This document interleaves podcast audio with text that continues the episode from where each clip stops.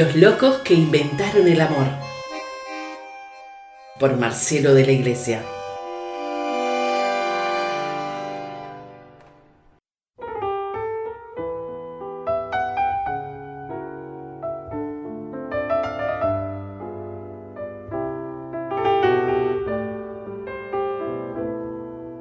No es lo mismo el otoño en Mendoza.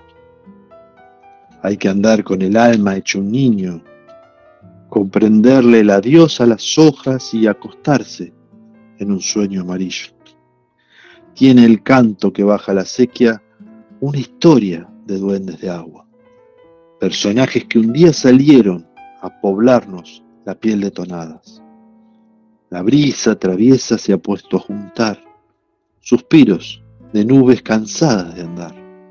Esta lluvia que empieza en mis ojos no es más que un antojo de la soledad.